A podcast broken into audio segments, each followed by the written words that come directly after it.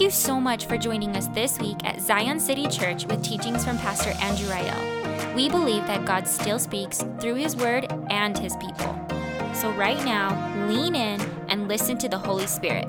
We hope that this message encourages you, inspires you, and brings you into a deeper love and worship of Jesus. Thanks for listening, and thanks for being a part of Zion City Church.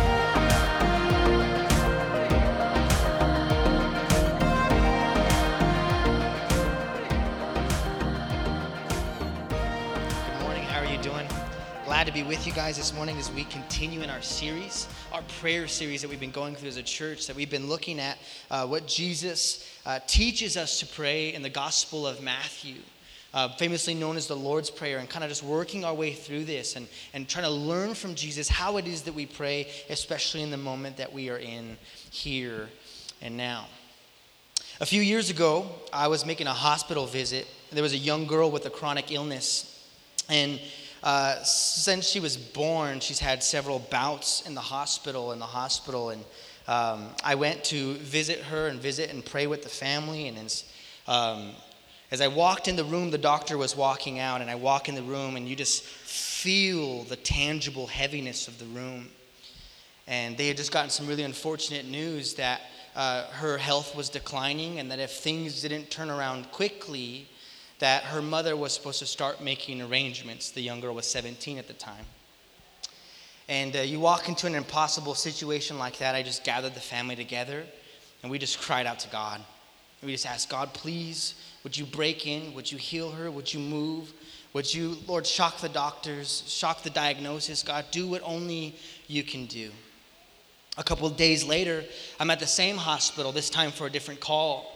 There was an older gentleman in the church who had a, a, young daughter who was in high school and his wife, and he had climbed up on a ladder and he had fallen from the ladder, hit his head, and at the time was in a coma. I walk in uh, to be with the family where they're gathered. I call them together. I ask them to pray. We pray. We cry out to God that He would continue to be a husband and a father, and that He would that God would just break in despite whatever the doctors were saying, and that He would come out of it. A few weeks later, I get a call from the girl with the chronic illness. She had made an incredible recovery. She was never supposed to make it past being a toddler, and today she is in her 20s, smiling and continue to shock the medical professionals with the fact that she's still alive. A walking, talking miracle. That same week, I sat at the funeral of the man who had fallen to comfort his wife and to comfort his young daughter who is now without a father. We pled to God for both. One was healed, one was not. We've been having these talks around prayer, but there's been an elephant in the room the whole time, and it's this why do some prayers go unanswered? And what do we do when it feels that sometimes prayer doesn't work? When we ask God for healing and healing doesn't come. When we ask God to return our, our child who's astray and they don't change. When we ask for the diagnosis to be different, but it comes back and it's still not good. What do we do when the person that we've been praying to be a part of our lives doesn't come back? When the dreams that we had been building towards seem to fall apart? When what we've been praying for was freedom, but instead they relapse? The graveyard of faith is filled with so many who have been disappointed by unanswered prayers. And when we look to the church for answers, we're given sweet cliches and I know many people who have walked away because of moments just like this. If we're honest, we're frustrated with prayer at times. We don't know what it is, the right formula to get God to answer our prayer. Do we have to pray with our hands up? Is it only in church? Is it a group of two or three where they're gathering His name? Is it if we pray the scriptures? Is, does the room have to be 74 degrees, right? Whatever it is. And you get a prayer answered and you're like, we got to do that again. Whatever it is that we did before, we got to repeat that, right?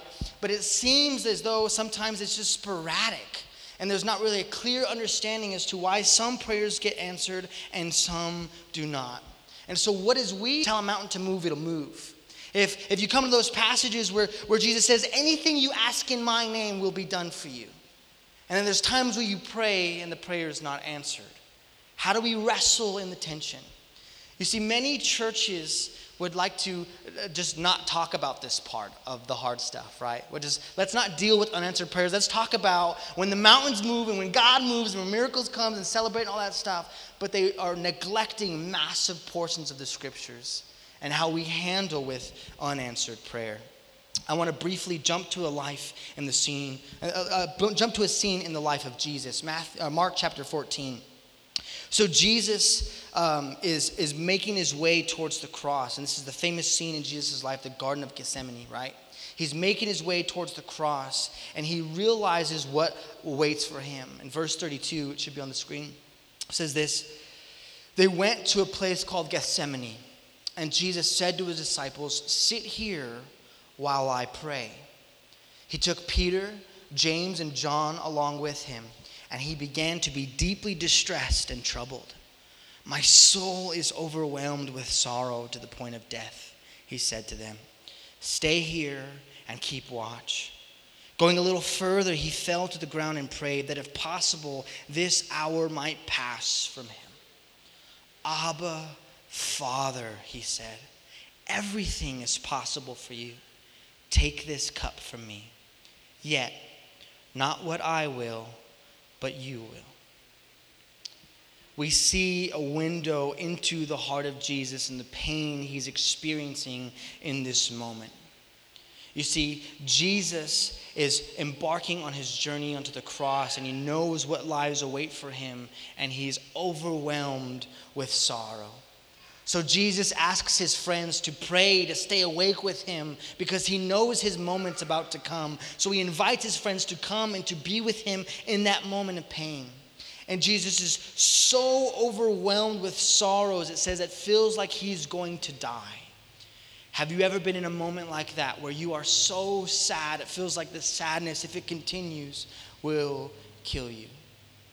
And Jesus prays a simple prayer God, Take this moment from me. Take this cup from me. And this idea of the cup is this idea of suffering. And he's asking God to take away the suffering that he will endure. He's like, anything is possible for you. Please take this cup from me. He's asking God to allow him to not go through this moment, to not endure through the cross, to not have this moment where he is to be crucified. Jesus falls and he cries out to God for him to take him from that moment. And he asks God to do whatever it is that he can do. And he closes the prayer by saying, Nevertheless, God, let your will be done, not mine. And heaven says no. And God replies with, No. But we pause in our mind and say, Time out. This is Jesus, right? Like, if anybody has the ear of the Father, if anybody gets special privileges, it's Jesus. But even Jesus, when he cries out to the Father, still has an unanswered prayer. Richard Foster says this of this moment Here we have the incarnate Son praying through his tears and not receiving what he asked. Jesus knew the burden of unanswered prayer. He really did not want the cup to pass, and he asked that it would pass. Jesus himself knows the burden of unanswered prayer. Jesus knows the burden of unanswered prayer. Let your heart this morning be filled with this truth that when your prayer seemingly goes unanswered or unheard, Jesus knows the pain. But this begs the question why? Why didn't God answer Jesus' prayer? Or better yet, why doesn't God answer our prayers that we pray? And honestly, the question underneath that is how does this prayer thing even work, right? How do we get this prayer thing to work? There are three categories that I find that are helpful to answer this question as laid out in the scriptures, and I'm borrowing greatly from Pete Greig's book, uh, God on Mute, which is all about unanswered prayer. And this is our paradigm of unanswered prayer. And there's three basic ideas, three basic categories that why prayer gets un, why prayers don't get answered. There's God's world, God's will, and God's war. God's world, God's will, and God's war. So let's take the first one, God's world. Now there are some there, there are some reasons why prayer doesn't get answered, and some of them belong to it being a part of God's world. The first is common sense, right? We all come together for dinner. we're about to eat something awful, whether it's KFC or all Allsup's chimichangas or like these double cheeseburgers, right? And now you're all hungry and ready to leave, right? But you're, you're, you're about to eat something terrible, and somebody prays, Lord, let this food be nourishing to our bodies. Time out, okay? That food, the deep fried, greasy, is never going to be nourishing for your body. What you're asking Jesus to do is to change the molecular structure of the food that you're about to consume. Jesus, change this chimichanga into a kale salad as it goes down my digestive tract, right? Right? And we're asking God to do something that's contrary to common sense right? So there's some prayers that we pray that are just plain silly, right? That God's not gonna God's not gonna answer that prayer and change it to carrots in your belly, right? So you can stay trim and eat the bad food you want to eat. The next is a contradiction, right?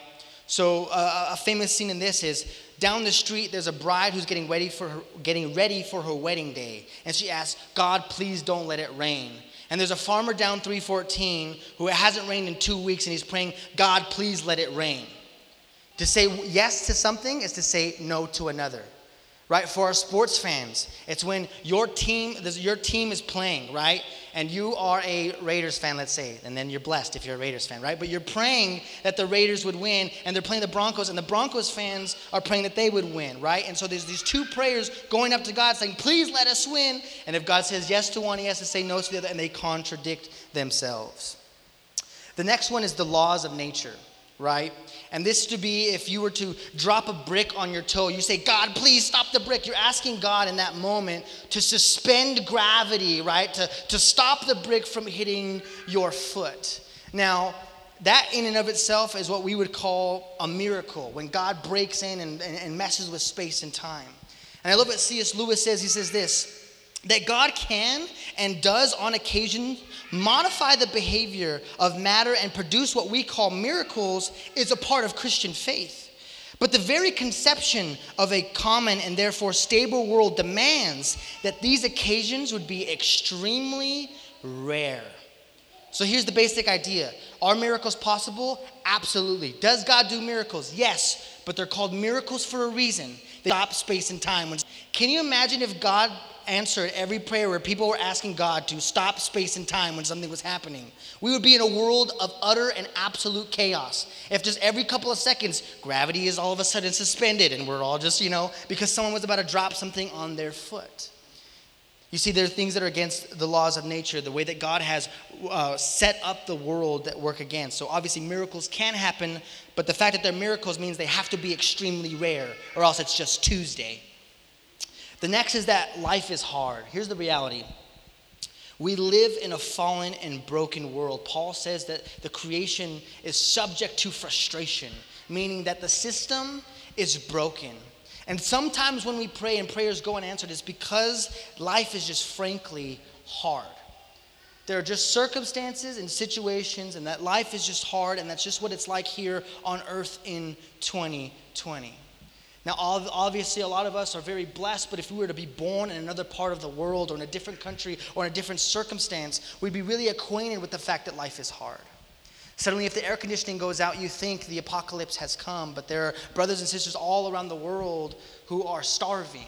You see what I'm saying? And so for us, sometimes you're like, God, please let the air conditioner work. It's like, maybe, or maybe it's just broken, it's time for it to get fixed. The next thing is doctrine. Now, it's important for us to have what's called a theology of suffering, meaning what? Jesus says that here on earth, we're going to have hard times. If you got a pamphlet that said that was not the case, that's not from Jesus' teaching. Life is incredibly hard here on earth. There will be suffering, is what Jesus says. But he says for us to take heart because he has overcome the world but that we need to have a theology of suffering that we have to realize, as uncomfortable as it is, suffering produces in us fruit that would not come otherwise. Right? For those of you who enjoy fitness, well, I don't know if anyone really enjoys fitness, but for those of you who are endeavoring to be fit, the gym, running, cardio, all that stuff is suffering. If anyone tells you otherwise, they're crazy, right? You're putting your body to push its limits, but what's the fruit of that? So that you could have better heart and a better body and a better health overall, right? There's suffering that produces fruit. This is the same way in our spiritual walks, that there are times that we go through suffering that only things that we could learn through suffering produces fruit in us. Not that that stuff comes from the hand of God, but that God uses those things to produce fruit in us. The next category is things that pertain to God's will right? And this is where all these wills are at play, at play. Notice in the prayer that Jesus teaches us to pray in Matthew's gospel, he teaches us to pray, Your kingdom come, your will be done on what? Earth as it is in heaven.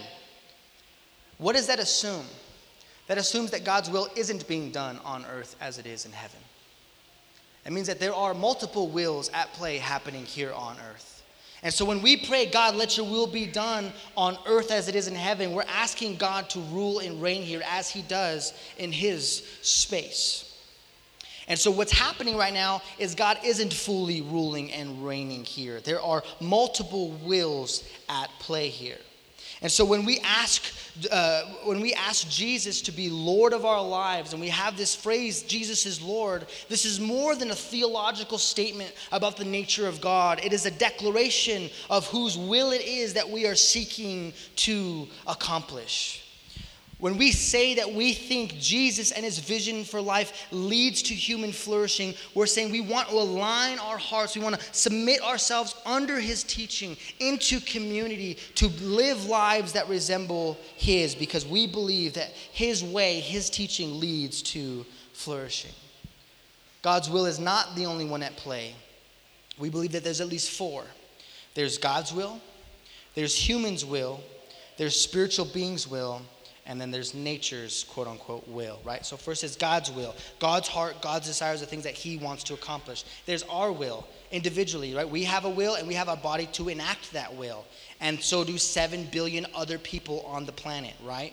There are spiritual beings' will, or if the language you're more comfortable with is angels and demons, right? There's these spiritual beings who have influence and who have wills that they're trying to accomplish. And then there's nature's so called will, which would be like natural disasters or like gravity, right? That's nature's will is gravity.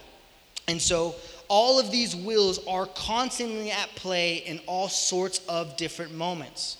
Now, I want to be very clear here. Not all wills are equal, right? It's not if our will and God's will are on the same playing field, or if that God cannot overpower the will of other things. But however, in the world that God has chosen to have us live in, God chooses to partner with humans to bring his will here on earth. Simply said, it's this there are all sorts of wills at play in any given moment. And God has the authority and the power to bend all those wills to His, but He chooses not to. And I would say He chooses not to for the sake of love. So, the first one in this section of will, why prayers go unanswered, is because of free will. That God will not force a person to do something a person does not want to do. Simply put, I think love demands a choice. If there is no free will, there is no love. Simply put, God's kingdom is not a dictatorship, it's a partnership where he partners with us broken people. Now, you think that's a pretty bad rap for God, right? Because we're all a hot mess, but this is the way that God chooses to work in the world. C.S. Lewis says this If a thing is to be free, if, if a thing is free to be good, it also is free to be bad. And free will is what has made evil possible. Why then did God give them free will? Because free will, though it makes evil possible, is also the only thing that makes possible any love or goodness or joy worth having. A world of automata, of creatures that work like machines, would hardly be worth creating. The happiness which God designs for his higher creatures is the happiness of being freely, voluntarily united with him and to each other in the ecstasy of love and delight, compared with which the most rapturous love between a man on and a man and a woman on this earth is mere milk and water, and for that they must be free. Simply put, it's this for us to be able to love God, we have to be able to freely choose him. But to have the ability to freely choose Him, we have to also be able to freely choose not to. Each of us has a will, makes decisions, and impacts the world, right? With all the decisions that we make. And so that's one of the factors in that God will never Im- impede on somebody's will. He does, but it's very far and few between. For the most part, we're free agents able to move throughout the world freely. And so when we pray for the prodigal child to return home, right, we're asking God to bend their will. And that's just not the way that God, the way God works is through influence and through love, not through control and dictatorship. And so I think an easy way to frame this idea of being able to love God is um, imagine the relationships that you have in your life. Now imagine if imagine for a moment that the person you were with was programmed to be with you. That that was what they were made for was to be with you and they had no other option. And when they say I love you, right? It's like it's not real because it's like you're programmed to tell me that you love me, right? But what makes love love is the essence of choice. It's that you have the ability to choose that person. I think that's what makes marriage so stinking awesome is that two people choose each other every single day. They say, I choose to love you every single day. We could both decide not to. We could both decide to bail. We could both decide to leave. But instead, we choose to love one another. The next is influence. And I like to say this is like the, the, the, situation is in progress, right? Some prayers go unanswered because God is in the process of changing someone or something. Meaning that God is in the process of wooing that prodigal child to themselves or, or, or walking with that family through that hard time or is doing things behind the scenes that we cannot see and He's slowly influencing things in that direction. And so we ask God, God, why haven't you answered my prayer? We have no idea what's already being done. As we pray for that person to be healed in the hospital and they're still in the hospital, what we're not seeing is all the different things God's doing to allow that person to keep their faith, to allow that person to keep fighting, and to maybe even hold things back that we were unaware of, that we were actively praying against, that we did not know. The next thing is it concerns to will. Sometimes reasons uh, prayers don't get answers is because it's not God's best, right? There's a famous Garth Brooks song. Sometimes God's greatest gifts are what? Unanswered prayers. I wasn't going to sing it for you, so don't think I was. But I want you to think about something that you prayed for like five or 10 years ago, and that you thank God He did not answer, right? Like, I want you to imagine maybe your first relationship in high school, middle school, and you're like, we're supposed to be together forever, and I just pray God bring it back. And now you look back and you're like, thank the Lord He didn't answer that prayer, right? There are all sorts of circumstances and situations that you can think back on that you thank God that He did not answer because it wasn't His best for you. That God's like, I get it, I really do, but you're gonna thank me for this later, right? And as a parent, you could understand this heart right? When my son's like, Dad, please let me have more ice cream or whatever. I'm like, son, it's 9 a.m. or something, right? You're not having ice cream. Trust me, you'll thank me later when your teeth aren't falling out, right? At the time, I seem like a bad dad, but really, in retrospect, it's like I'm doing the right thing. In the same way, God is a father who loves you, and sometimes He doesn't answer your prayer because it's not what's best for you.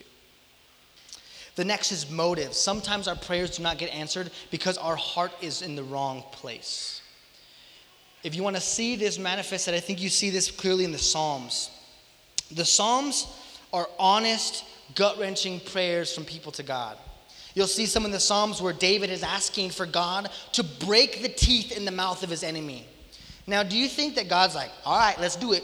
You know, no, not at all. Right? But David is just pouring out his frustration, his anger to God. And that prayer did not get answered, right? But it was David expressing his heart to God. But what we see happens is often God changes our motives while we pray. If there is somebody who is difficult in your life, the one thing I want to do encourage you is to pray for them. Your prayers are going to start like, Lord, have them be shipped to Nicaragua immediately, please, in the name of Jesus, right? You're, that's where your prayer is going to start. But as you begin to pray, God will begin to shift your motives. He'll begin to allow you to see them as He sees them. He'll allow you to see the situation as He sees the situation. And what you came in with a hard heart, ready to ship them off to a different country, right? Your heart begins to change. You begin to see God working in their lives too. Sometimes our prayers don't get answered because our motives are wrong, and God uses prayer to change our motives. The next reason is for relationship. Sometimes prayers aren't answered because God is inviting us in to draw closer to Him. Sometimes prayers aren't answered because God wants you to come a little bit closer. He wants you to be with Him. He wants you to spend more time with Him. He wants you to engage in the art of prayer to have that with Him. so we can go to be with the giver and not just receive the gift. The third and final category for why prayers aren't answered is what I would label as God's war. The first is because of opposition. There's this famous scene in the life of Daniel where Daniel is praying and he's asking God to move in the midst of Babylon. And he prays, and three weeks go by, and finally an angel comes to him. And he's like, Bro, you're three weeks late. Like, where have you been? And the angel tells him, Sorry, man. We were wrestling with the Prince of Persia for the last couple of weeks. I was a little bit tied up. I got here. I left as soon as you prayed, but it took me a minute to get here. And then they just move on like it's no big deal, like casual as ever, right? But what we need to have a paradigm for is that there is active opposition against the things that God is trying to do. There are spiritual beings and entities that are actively working against the things that God wants to have accomplished. And so sometimes when we pray, there's a delay. Sometimes when we pray, God's working, God's moving, things are happening, we just don't see them. And so for us, we have to understand that sometimes the, the, the God is actively fighting against things to accomplish the prayers. The next thing is faith. Sometimes prayers don't get answered because we don't have enough faith. We prayed it, but we really didn't believe it. Jesus says um, he, was, he was going to do work in a city, but he could not do many works there, the Bible says, because of their unbelief. Faith is always a prerequisite for a move of God. It is not always the only reason God moves, but it always is a prerequisite for God to move. Now, I want to be very clear. There are people out there who say that when you pray for healing and it didn't come, it was because you didn't have enough faith. And I believe that that's unbiblical. But there is a paradigm for us that we need to believe the things that we are praying and that is necessary for God to move. Right? It's never negative back towards us that we didn't have enough faith because you just said, what? If you have the faith of a mustard seed, right? This very little bit, He can work with it. But we have to bring whatever it is that we got. We have to pray, bring whatever it is that we have, and God blesses the rest. The next is perseverance. Sometimes some prayers aren't answered because we need to keep asking. Jesus teaches us in the Sermon on the Mount. He tells his disciples, keep asking, keep seeking, keep knocking. That there has to be this persistence in prayer. So many times in counseling sessions, people will tell me, Well, I prayed about it and God didn't answer. And one of the first questions I ask is, How many times did you pray about it? Uh, well, once. He should have heard the first time, right?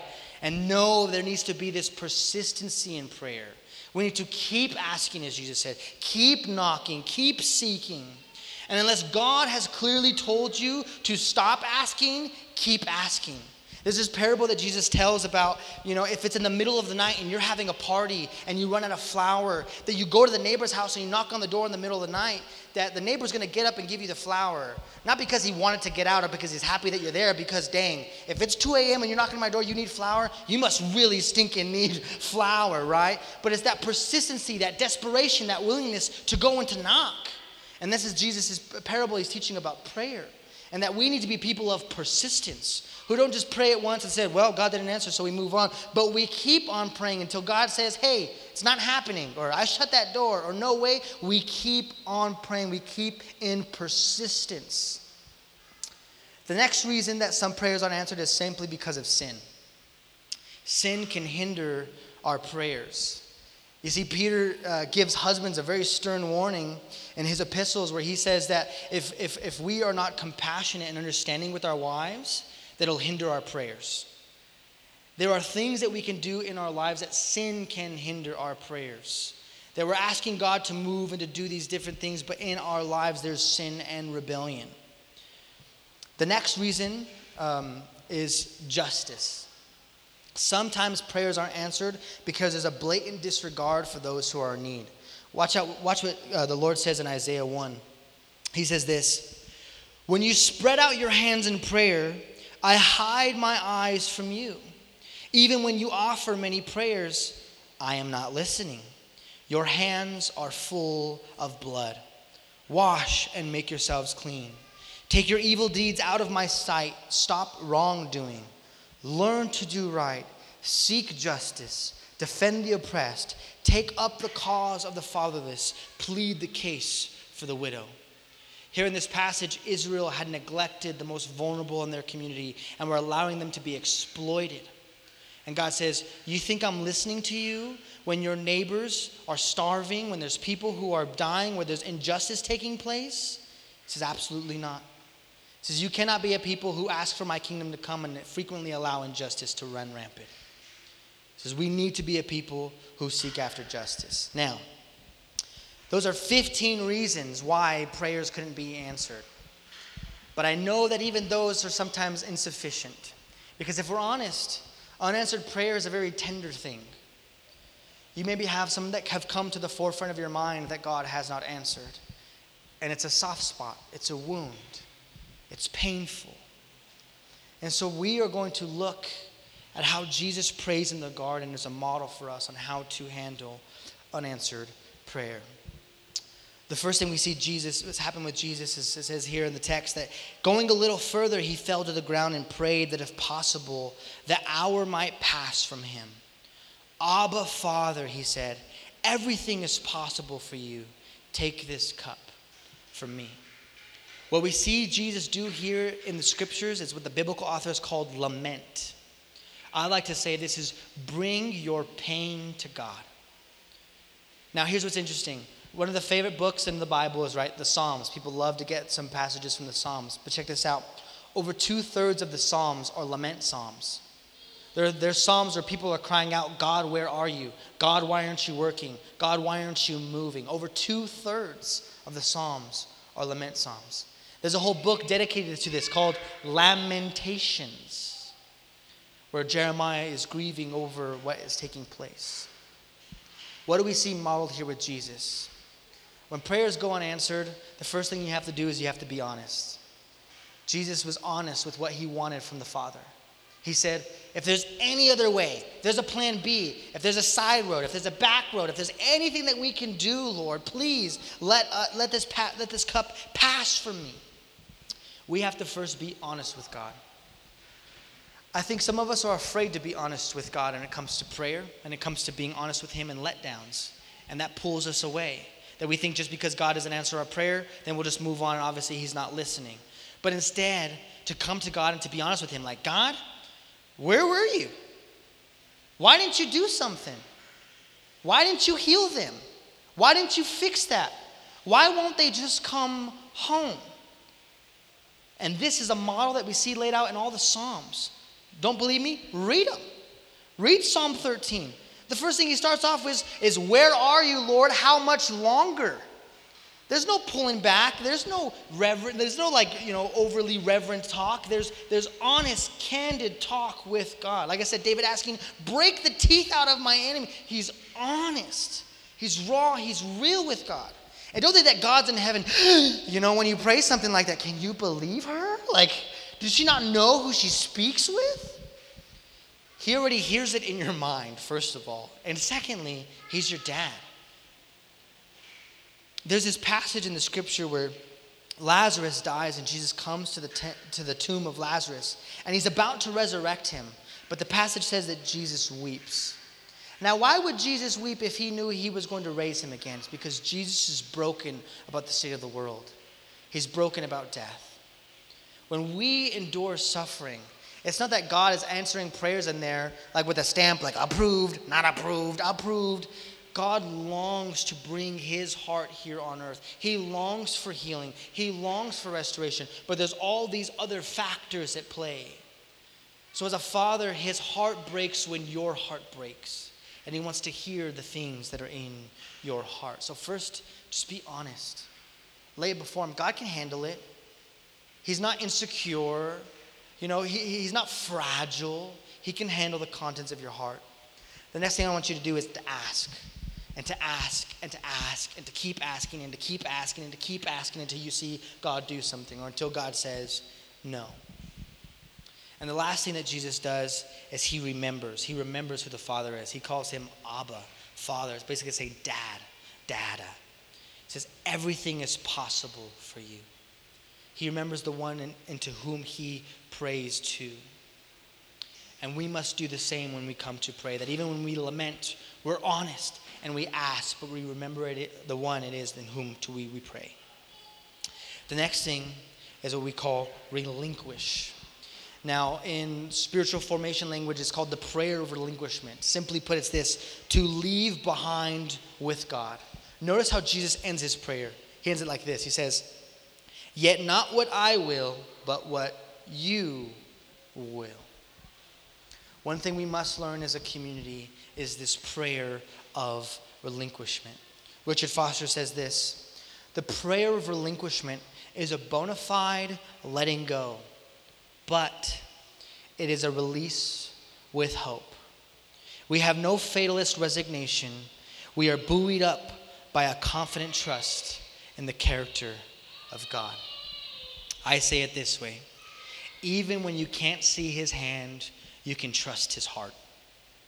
Even when you can't see his hand, you can trust his heart. Part of a huge part of unanswered prayer is relinquishing things to the Lord. Is what's what another language is popular is surrender. It's this leaving behind with God. Now, don't think that you're just tossing in the air and hoping He catches it, but you're releasing it into the Father's hand, saying, You can do much better with this than I could. I'm trusting you because of how you've displayed your heart. I'm relying on you because of who you've shown yourself to be. I can sleep peacefully knowing that you've been faithful to me. It is this releasing into the Father's hand. And I love that idea of leaving behind. It's not that, God, I'm going to take it back at the second I see you not moving something, right? Lord, here it is. Okay, bring it back, bring it back, bring it back, bring it back. I'm not ready to give it to you. But it's this leaving behind. It's this idea of you set before the Father's feet and you walk away and you entrust it with Him. Now, here's the honest truth you're going to have to keep doing this because frequently you're going to want to pull it back for yourself. And you have to remind yourself, I've left this at the Father's feet. I need to leave it there again. And the last thing is presence. Now, we've talked about all sorts of reasons why prayers go unanswered. And we talked about necessarily how to respond when prayers don't go answered. We go with lament and we go with the prayer of relinquishment. But what we really long for, brothers and sisters, is this we long for the presence of God. When bad things happen, I remember sitting at that funeral, and I remember thinking, why? Why do these things happen? And someone could have been there and said, Andrew, here are the 15 reasons why, right? It's there's all these different wills at play, this, that, whatever. And those are helpful and those are good for me to understand. But does it give you any sort of peace? Maybe a little bit. Maybe a little reassurance that there's a lot of other things at play. But here's what we actually long for. When something bad happens, even if somebody had the explanation for you, that would not give you the peace that you long for right? If you were like, why did this happen? They're like, well, actually, seven and a half years ago, right? They go through the whole story of why something took place. That wouldn't bring you the sense of comfort that you're longing for. What you really long for is the presence of God. What you really long for is Him to be with you. What you need when you're praying and you're trusting and you're laboring and you're surrendering is not more theological truth. You need to be held by the Father. You need to be comforted. Bring your pain to God. Leave it behind with Him and rest in His presence. And then repeat and repeat and repeat because this is an ongoing journey. When I think about the garden, I thank God that He didn't answer Jesus' prayer. Because if he did, we would not have been reconciled to him. If he did, Jesus would not have gone and laid down his life and resurrected three days later and given us new life. We would not have the new covenant. We would not have the hope of the new future. We would not have any of these things that we have because of what Jesus did. Now, I'm sure at the time we could have reasoned with Jesus Jesus, I know you want to get out of this. Here's some perks. We get saved, we get forgiveness of sins, we get heaven just weighing those out, you know. We could have done those things, but Jesus wanted more than anything in that moment was the presence of the Father. Wanted to be reassured of what was lying ahead. So as a church, I know that there are things that have been stirred up in you today. And my, and my heart posture is this, is not to ever sow any seeds of doubt, but was to press you into prayer more because you understand all the things that are at play here. To search your heart, to check your motives, and to continue to bring things to God. But I believe that there are things in this room right now that have left unprayed or that have left unanswered. There are things that you've prayed for that you felt that God hasn't moved on. And here and now, as we enter into worship, I want to ask you to surrender these to the Lord. I'm going to ask the worship team to come up and to begin to lead us in worship. And I'm going to ask you guys to stand with me too. And we're going to pray the Lord's Prayer together. And then as we enter into worship, I'm going to ask you to take the posture of surrender and to just give whatever it is to the Lord. Whatever it is, prayers that you have in your heart, whatever is it is that's burden and bothering you right now. So, together, let's pray the Lord's Prayer, and then we're going to enter into that time. Our Father, who is in heaven, hallowed be your name. Your kingdom come, your will be done, on earth as it is in heaven. Give us this day our daily bread, and forgive us our sins, as we forgive those who sin against us. And lead us not into temptation, but deliver us from evil. Lord, we lift our hands to you here and now. To see all the new content coming from Zion City, follow us on Instagram or like us on Facebook. And to partner with us financially, visit our website at zioncitychurch.net.